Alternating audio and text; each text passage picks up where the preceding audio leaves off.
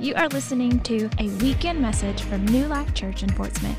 We would love to connect with you, so find us on Instagram or Facebook at NLC Fort Smith. Enjoy the message. We are smack dab in the middle of wedding season. Wedding bells are ringing, people getting married left and right. It's during this time of year that you find out how much damage you did over Christmas with the Christmas tree cakes. Because when you pull that suit out of the closet for the first time, you don't know if it's going to button up or not. Amen? I'm there right now and I'm always praying, Lord, please help me. I just did a wedding yesterday. I have a wedding I have weddings like once a week uh, through June, and I'm pretty excited. Even our very own Brenda Ramirez is getting married, who's in the back. Let's give it up for Brenda. Wedding bells are ringing. Praise God. She's registered at Target, Walmart, and Amazon. I love it. I like. I rem, do y'all remember the register? This isn't in my notes, but the register gun. If you ever been married, you go to the store, they give you a little gun, and they say just scan whatever you want and put it on your registry. I scanned a cereal dispenser, uh, some ceramic Chinese takeout boxes. Like I was scanning everything. Xbox. Like I'll take it all. Right. I think people today probably scanning like fifty dollars on pump three, a dozen eggs. You know. But anyway, back to uh, wedding season. You get this thing, it's so beautiful to see everybody in love. I was at one yesterday, they're so in love, looking in each other's eyes. I love you. I love you too.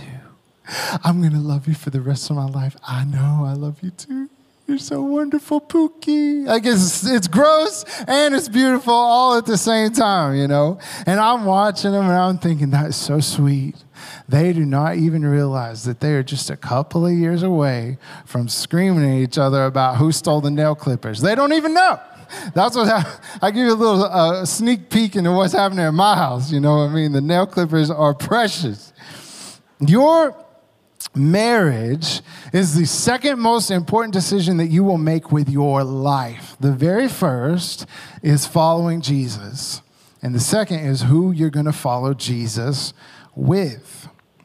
Marriage is the very first institution that God created. And so when I think about something is as important as marriage, as big of a deal as that, then I want to know what God has to say about it because He's the one that created it. And a lot of times we get ourselves into trouble by thinking uh, that marriage is something that existed and then Christians are just coming over here trying to hijack it and say, well, this is how you should do marriage. But the truth is, God Himself created marriage. And so when we start thinking biblically, and I think we can think biblically about every issue in our world and in our life, uh, I want to look at what God has to say about marriage. I want to look at the very beginning. I want to go to the source. I want to see the original plan. Like, show me the blueprints. A little disclaimer before we get into this. If you're here and you're single, um, I want you to know I, when you come into a service like this, it's about marriage, and you're single, you'd be like, ugh, okay. Another thing on marriage. I don't really care at all. Like, okay, I get it. Um, I know that some people, you want to be married badly. Like, it's a deep desire in your heart. And I, I, I want to speak to you first. I want to tell you two things about today. One, I want to tell you this be faithful right where you are in the season of life that you're in. If you're single, you've probably heard that a thousand times. You say, Well, I'm sick of this season. And I say, I get it, okay?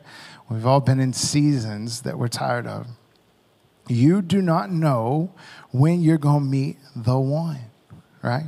You don't know. You might be out there getting some coffee in the line, and there's a bucket of mints right there, and you reach for a mint, and they reach for a mint, and your eyes lock, and it's wonderful right there in the foyer of New Life Church, right?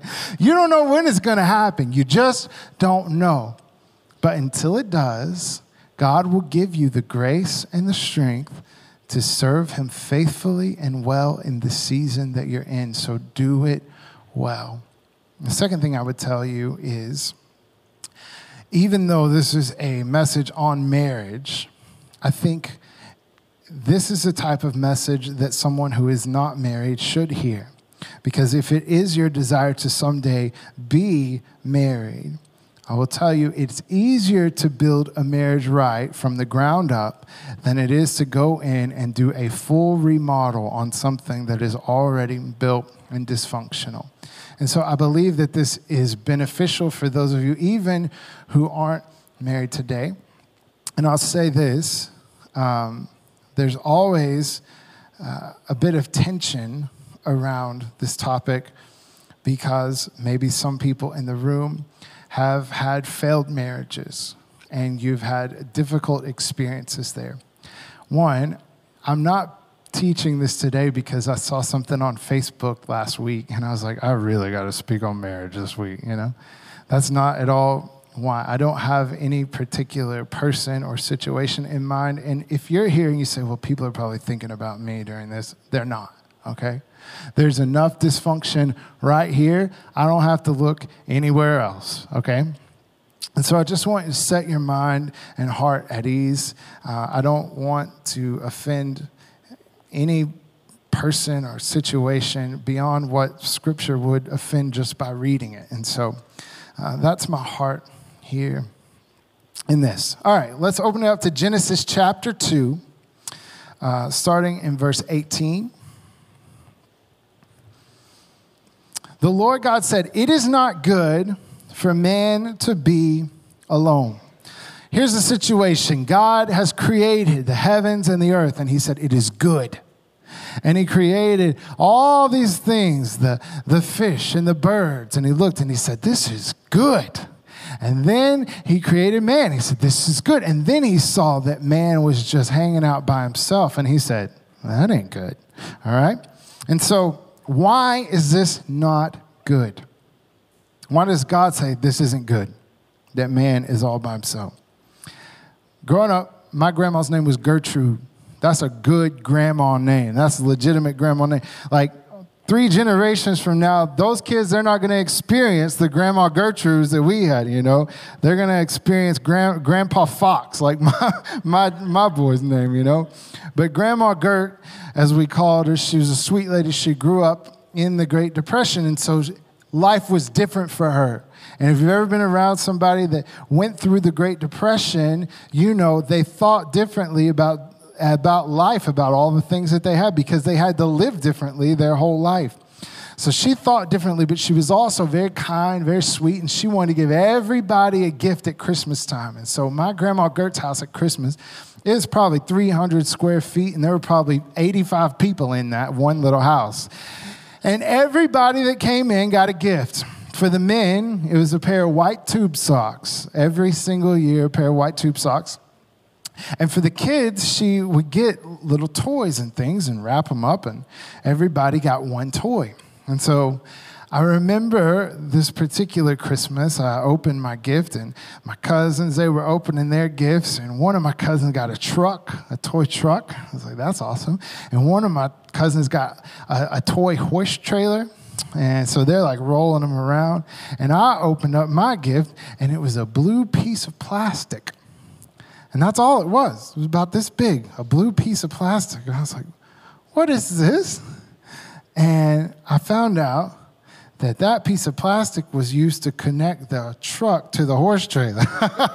and so these guys got a good gift. I got a piece of plastic in my hand for Christmas. That is not a Merry Christmas when you're eight years old. I can tell you that. Some things are not made to be alone.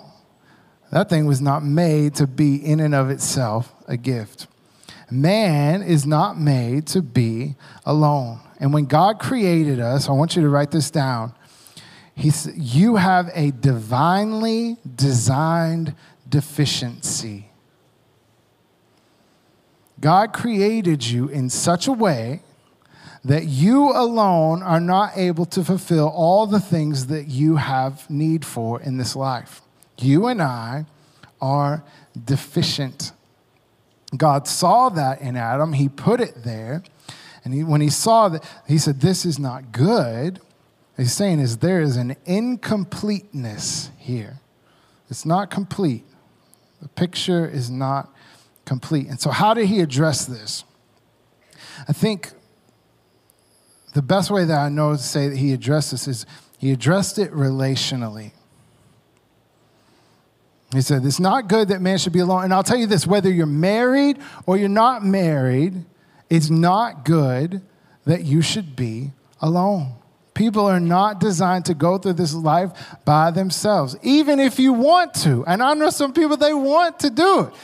I got, I got friends that they want to be left alone. Like, I want to go to my house. I want to put on Netflix. I want to order Domino's. I want to sit on my couch. I want no one to bother me or call me or do anything. I want to sit here by myself. I don't need anybody. And I'm telling you, even for the deepest introvert in this world that doesn't want human contact, it's not good for you to be alone you need relationships. You need air, you need water, you need people. That's the way that God made us. It doesn't even matter if you don't want it. God says it's not good for man to be alone. So he has a solution. And this is his solution. He creates someone for Adam to be with. He says, Not good, so I'm going to make a helper suitable for him. I want to, before I jump into the rest of this, I want to address something that has kind of been abused at times in different places scripturally. There's this word here, helper. And some people have defined this to mean okay, God created women to be maids for men, you're going to be my assistant woman.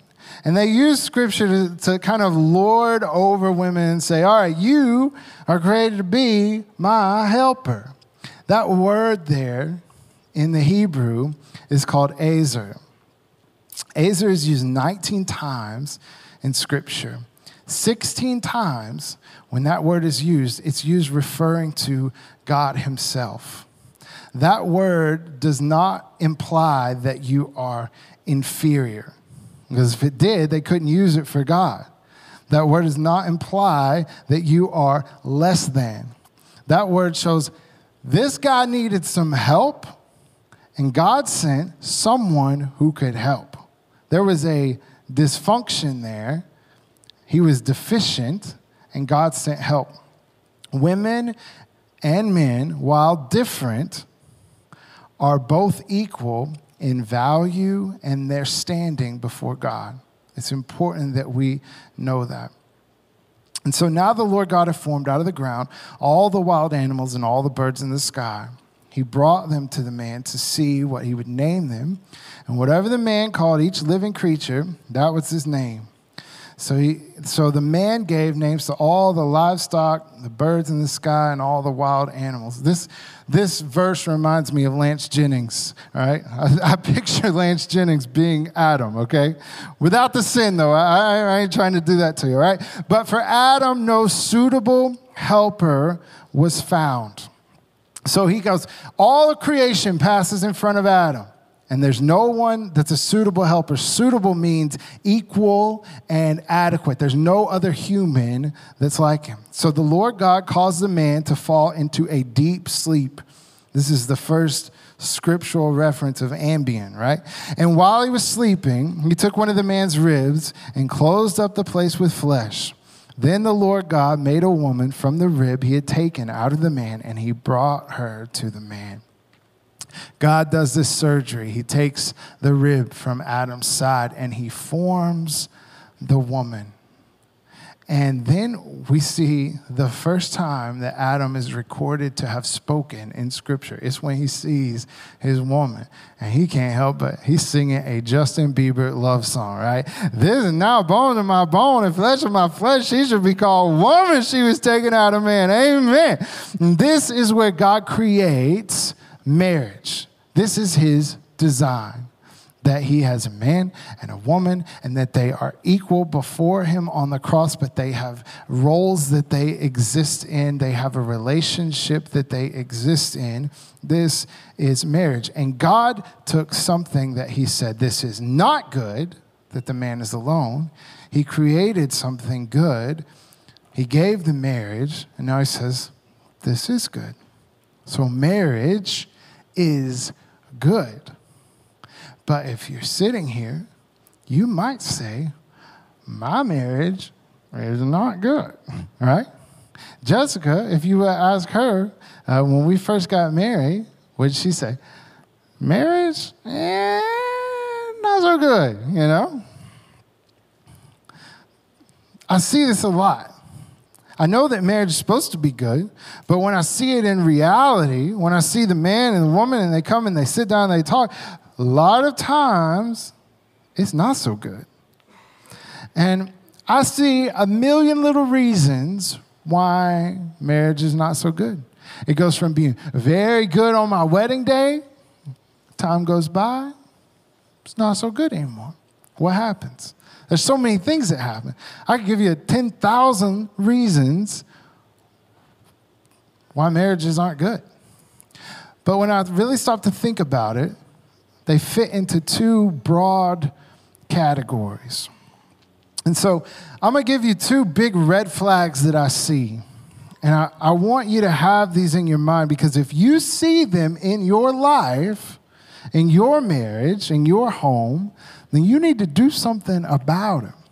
It's just on Facebook, you know, if somebody comes and they have one of those video doorbells, and somebody comes up and steals an Amazon box off your porch, and they take a picture of what their face looks like on that door. They post it on Facebook, and everybody, you, you don't even have to know the person. They could be in Wisconsin, and you'll share that thing. You say, if you see them, there's thieves, you know, there's those. Like they, they want that picture, they want that face everywhere. These red flags, I want these to be all over your mind. So when you see it, you say, uh oh, uh oh, I got to do something. First red flag is this when you see this when your faith is just a feature. Let me talk to you about my phone. I got a regular iPhone here, nothing special about it. My iPhone has a million little features on it. It's got a flashlight, it's got a camera, it's got all these things. They added something a few years ago where you could go and set time limits on each individual app that you have. So if you are on Instagram, right?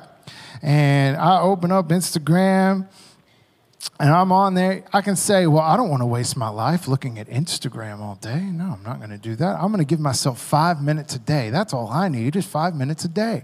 And so you get your app out and you set five minutes a day, and after five minutes, it goes off. And you say, oh, okay, that's great.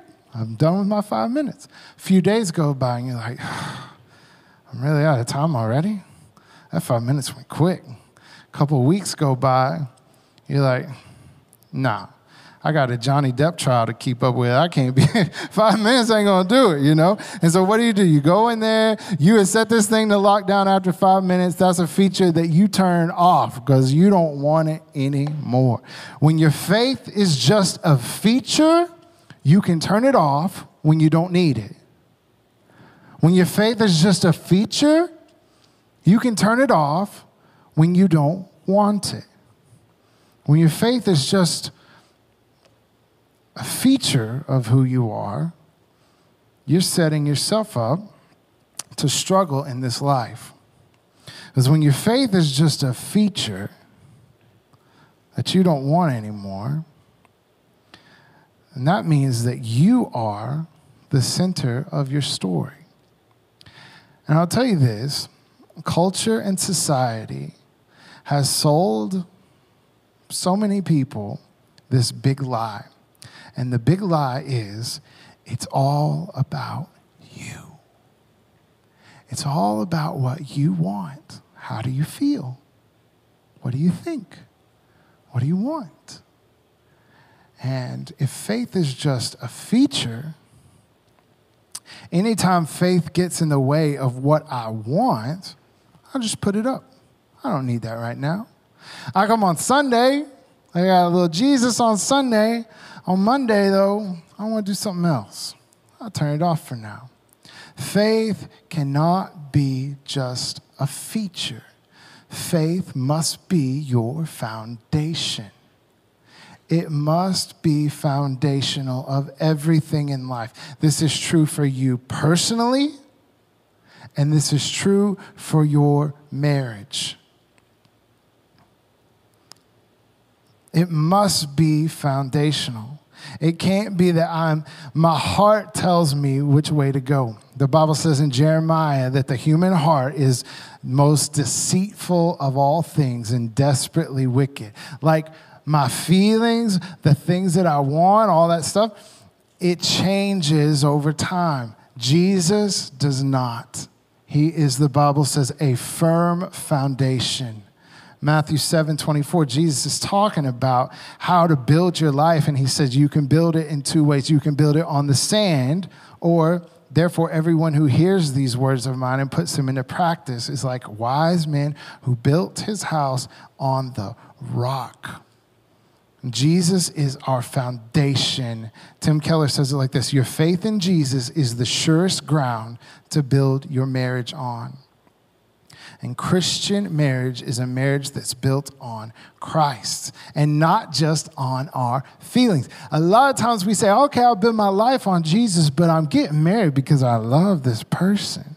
I'm getting married because they make me feel good. Y'all know that song? Oh, hooked on a feeling. You know that song? That's why a lot of people get married because they're hooked on a feeling. But the truth is, feelings change. Something that you wanted for lunch yesterday, you don't want again for lunch today because you feel differently today. And if I build my life and my marriage on my feelings and my feelings change, then the foundation, the Bible says, is like shifting sand. Jesus said, You build your house on the rock and it will stand firm. If you build your house on the sand, what sand? Anything other than Jesus. Anything else is the sand even a feeling of love, the warm and the fuzzies. I, there's a guy I went to church with a long time ago in another city, and I'll never forget. He said this. He's uh, is towards the end of his life, and he said, "I married her for her looks, and she married me for my money, and after a few years, we were both disappointed." like, I'll never forget that. It was like the foundation on which this whole thing was built has changed, and now everything's a little shaky and crumbly. Make Christ the foundation of your marriage. I'll give you some practical ways really fast that, you can do this, and I'm just going to name these. Uh, if you're taking notes, if you're married in here or you want to be, and you want some guidelines for the future, pray for your spouse. You know how many people that come in that need help with their marriage? And I'm glad that they come in, but one of the questions I ask them is Do you pray for your spouse? And almost always, Well, no, no, I don't. Okay, pray for your spouse. All right, that's one. Second one, pray with your spouse. It's different. It's awkward, it's weird at first, it's worth it. Do it. Pray with your spouse. It's really hard to be very angry with each other when you're praying together. It can't happen. God, you know what they did. but pray with your spouse. Thank God for your spouse. In the morning, get up and thank. Don't curse your spouse. Don't talk down or thank God that He gave you this spouse. Learn God's word, you yourself, and then learn God's word together the whole basis of Christian marriage that you read about in Ephesians about how wives are to submit to their husbands as you do to Jesus. And then husbands are to love their wives sacrificially as Jesus does. The whole basis of marriage is all wrapped and intertwined with how you see Jesus. So learn God's word and who He is. Learn God's word together talk about Scripture together. Build your home on biblical principles. Okay? The Bible does not specifically spell out everything that you're going to face in life. It doesn't tell you how to file your taxes. It may in Revelation. I don't know, but I haven't seen it. But it does give you a framework, a biblical set of principles that you can live by. Build your life on those. Cast your cares on Jesus. You can do that individually and you can do that together. A lot of people get divorced because of like crazy amounts of stress. I'm stressed about work. I'm stressed about money. I'm stressed about my kids. I'm stressed about decisions I have to make. I'm stressed about this, that, and the other. Instead of just being stressed about it, come together and say, okay, this is a real thing. Let's give this to Jesus. We're not going to worry, we're going to put it in His hands. Forgive quickly. When you get the gospel that Jesus has done more for you, He's already forgiving you of more than you'll ever be asked to forgive someone else of. When that like gets in your heart and your soul, you'll be able to look at some of the offenses that come your way and say, okay, I forgive you. Encourage often. Anytime you think of something good about somebody, tell them. Don't wait till tomorrow. I heard somebody say something good about somebody and they say, but I'd never say that to their face. And I think, well, why not? Tell them. Go ahead. Let them know about it. Because you don't know how many tomorrows you have, so tell them today, right? The last one is respond biblically. You will have hard days in your marriage. Every single one of them does. It's how you respond to difficult situations that makes the difference. You can respond out of my flesh, like just fly off the handle. I can respond in fear. I can run and hide. I can do. I want to respond in every situation in my life, especially in my marriage, as Christ is my foundation. I want to respond biblically. And just bookmark James chapter 1, 19 and 20. Know this, my beloved brothers, let every person be quick to hear, slow to speak, slow to anger. For the anger of man does not produce the righteousness of God. Let Christ be your firm foundation in your marriage, not just a feature that you carry with you when you want it and not when you don't. Number two, second red flag is this. When you notice when you quit putting in the work in your marriage, marriage is work. It's hard. I didn't know it would be hard. I thought it would be good.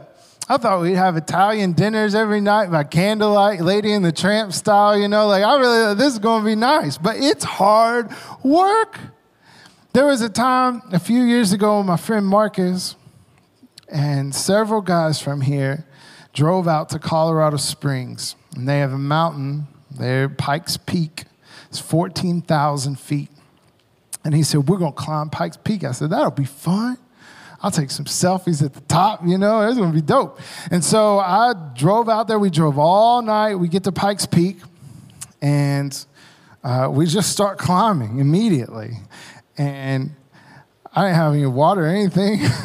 and I, I'm climbing about 20 minutes, 25 minutes. And I said, Marcus, how much further to the top? He's like, probably nine hours. Nine hours? All right, well, I'm going to be done right now. He's like, What? I was like, Yeah, I'm, I'm going back down the mountain. Uh, 20 minutes in, I turned around and I went back down the mountain. I got into the van. I drove down into town. I had coffee and brownies. I just had myself a good day. Not, not those brownies, like regular brownies, okay? regular one. Lord help us. Oh, man. oh. Goodness gracious. I thought it was going to be all fun. It was all work. I didn't love it. When you're married, you don't realize how much work it takes. Great marriages don't just happen by accident, you don't just stumble into them. You work yourself into them. You know what happens if you just let it happen? Bad marriages, mediocre marriages, they ones that struggle. Those are the ones that just happen. Great marriages take work. It's the same as your, your grass in your front yard. If you went out there and you said, Man, I just love God. I love the nature He created. I'm just going to let God do His work on my yard, right? Everybody in your neighborhood is going to hate you, right? They're going to call somebody on you because your grass up over your windows. You got to go out there and cut the grass. You got to go water the flowers. You got to go pull the weeds out of the bed. It takes work. Marriages take work. You see somebody with a great marriage and you say, man, they got a good one. And we always say the grass is greener on the other side. The grass is greener where you water it. You can't coast into growth, it takes work. Write these words down service and sacrifice. Not the most popular words in culture today. But if you go into your marriage with these two words in your mind, it'll change it. Both of you, it'll change it. When back to Ephesians 5, when they're telling, How do I love my wife? I love the way that Christ loved the church. Like he gave himself for the church. Matthew 20, verse 28 says, Even as the Son of Man came not to be served, but to serve, and to give his life as a ransom for many. Like, I get up in the morning, I don't ace this all the time, but I try. And I think about it often. How can I serve my wife today? How can I serve my family today? Is it going to cost me something? Yes. I'm tired. I don't want to do I don't want to do dishes. I don't want to take out the trash. And even if I take out the trash, I don't want to put another trash bag in the trash can. like if I do one, somebody else do the other, like meet me halfway. No, I'm going to serve. God has called me and given me so much in a wife and a family. And my response is I'm going to love with a sacrificial love. Even when my tank is empty, I'm going to love to the best of my ability. I don't always get it right, but that's what's in my mind. Sometimes I make a conscious decision to not. That's just the truth. I'm like, Lord, I'm just going to go back to sleep. I don't want nothing to do with this day, you know? But I try more than often to get it right than to not. I go into this relationship knowing it's going to cost me. I'm called to sacrifice. I'm called to serve. And then she comes into this relationship, she comes in and says, I'm going to serve. I'm going to love. This home is going to be a place full of God's presence and love and forgiveness and laughter. And will it cost her something? Yes. Will it be work? Yes. But it's worth it. The cross wasn't easy, it was hard. And if you love like this, it doesn't mean that if you love like this, that you're going to be immune from all sorts of problems and issues. You're still going to have them but you'll be able to work through anything that comes your way if you both approach it as Christ is my foundation, and I'm going to love and serve the person that He's put me with with all my heart. Let me give you a few practical things here for those note takers. How do I do this? What's the work? One, be intentional about it. You have to plan to love. You got a plan. Put some stuff on the calendar. If I ask you, when's the last time you went out on a date? Folding socks don't count, right? Like a real date. When's the last time? I don't know. I don't have. Put one on the calendar. Do it today. Go home and stick it on there. We're going to go to Arby's on Friday night, baby. Get dressed up, right, man? Don't be lazy. Work through the hard things.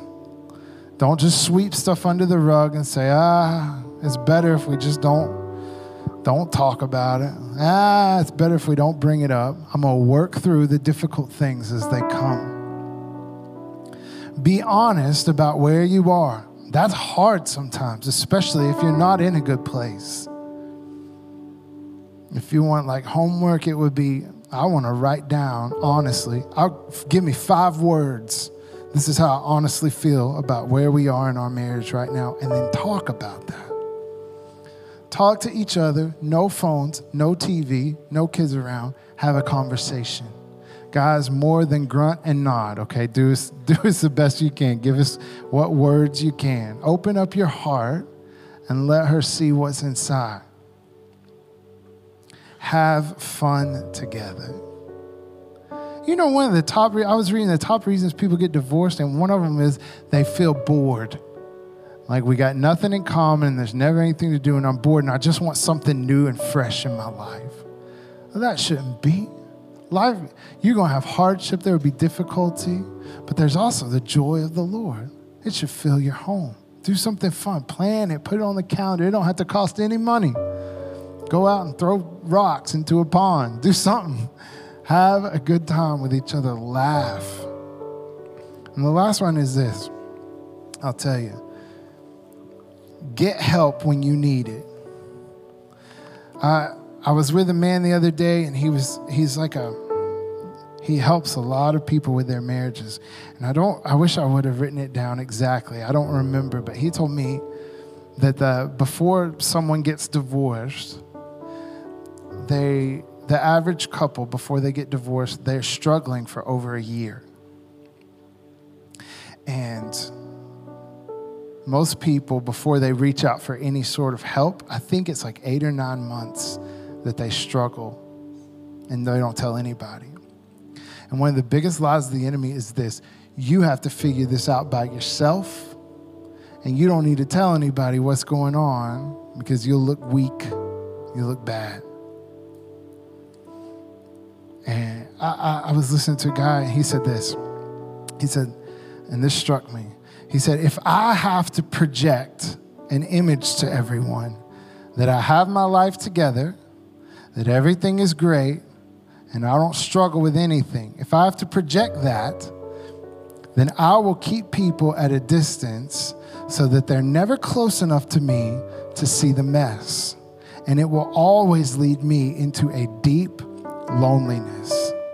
This is not God's way you must be wise about who you tell.